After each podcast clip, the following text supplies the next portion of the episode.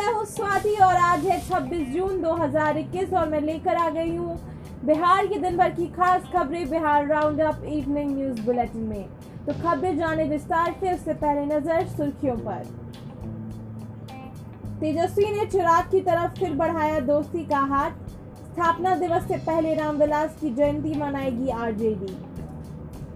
मुजफ्फरपुर में बुरी गंडक का दबाव बढ़ा, मुशहरी के राधानगर में घुसा पानी। हाईकोर्ट के निर्देश के बाद भी बिहार सरकार नहीं कर सकी बिल्डिंग ट्रिब्यूनल का गठन। अब सख्त कार्रवाई की चेतावनी। कोरोना से ठीक मरीज़ अब टीवी का हो रहे शिकार। अस्पतालों में भर्ती 70 फ़ीसदी मरीज़ पोस्ट कोविड समस्या से परेशान। बिहार में सरकार गिराने के दावे के बीच राजद को सुप्रीम कोर्ट से झटका। राजद विधायक को भेजा गया नोटिस जाने कारण। बारिश के कारण विधानसभा परिसर समेत पटना के कई वीआईपी एरिया हुए जलमग्न, आम से लेकर खास इलाकों तक की बड़ी मुसीबत। बिहार सरकार का बड़ा फैसला एसटीटी पास सभी अभ्यर्थियों को मिलेगी नौकरी, आगे की बहाली प्रक्रिया में होगी शामिल। T twenty world cup Bharat में नई यूएई में होगा T twenty world cup Jay Shah ने की कर दी पुष्टि। अब खबरें विस्तार से जानते हैं।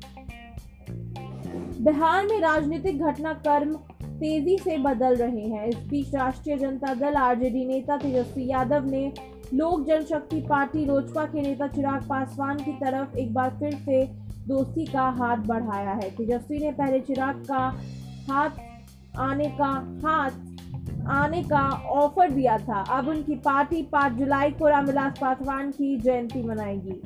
इस मौके पर पार्टी दफ्तर में उनकी फ़ोटो पर पार्टी के सभी वरिष्ठ नेता माल्यार्पण करेंगे। दिलचस्प बात यह है कि उसी दिन राजद का स्थापना दिवस भी है तो उसे संबंधित कार्यक्रम उसके बाद होंगे। कई दिनों से शांत पड़ी गंडक व बागमती के साथ ही बूढ़ी गंडक के जलस्तर में भी शुक्रवार को उछाल आया है।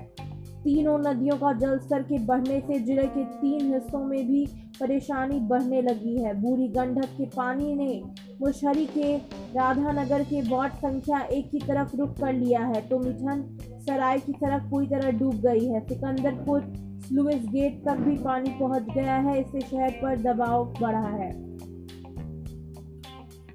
बिहार नगर पालिका कानून के तहत अवैध निर्माण के मामले में कार्यवाही को लेकर पटना हाईकोर्ट बेहद गंभीर है। इन मामलों में कार्यवाही पर सुनवाई करने वाली बिल्डिंग ट्रिब्यूनल का गठन अभी तक सरकार ने नहीं किया है। करीब चार साल से इसके गठन की प्रक्रिया पेंडिंग है। हाल में ही 22 मार्च को हाईकोर्ट ने एक माह के अंदर इसके गठन का आदेश दिया था, लेकिन कोर्ट के आदेश भी इसके गठन नहीं कर सके हैं सक पाए हैं। इसके बाद अब सरकार को फटकार लगी है और चेतावनी दी गई है।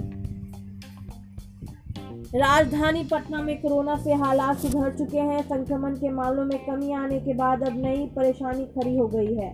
शहर के अधिकतर सरकारी व निजी अस्पतालों में अब कोरोना के नहीं, बल्कि पोस्ट कोविड समस्याओं से पीड़ित मरीज़ भर्ती हो रहे हैं। डॉक्टरों का कहना है कि अस्पतालों में सत्तर फ़ीसदी मरीज़ पोस्ट कोविड समस्याओं वाले हैं। इनमें से कुछ की हालत गंभीर है व कई मरीजों पर टीबी का भी हमला हुआ है। बारिश के कारण विधानसभा परिसर समेत पटना के कई वीआईपी एरिया हुए जलमग्न, आम से लेकर खास इलाकों की बड़ी मुसीबत। एस परीक्षा में सफल सभी अभ्यर्थियों के लिए बड़ी खुशखबरी है। बिहार सरकार ने बड़ा फैसला लिया है। सरकार ने कहा है कि एस टी उत्तीर्ण सभी कैंडिडेट्स को नौकरी दी जाएगी। शिक्षा विभाग की ओर से शनिवार को जारी आदेश के मुताबिक एस टी क्वालिफाइड कैंडिडेट्स को माध्यमिक एवं उच्च माध्यमिक शिक्षकों के सातवें और आगे की नियुक्ति के चरण में शामिल होने का मौका दिया जाएगा। T twenty world cup Bharat में नई यूएई में होगा T twenty world cup Jay Shah ने भी कर दी पुष्टि तो ये थी आज की इवनिंग न्यूज़ बुलेटिन आपको कैसा लगे आज की खबरें?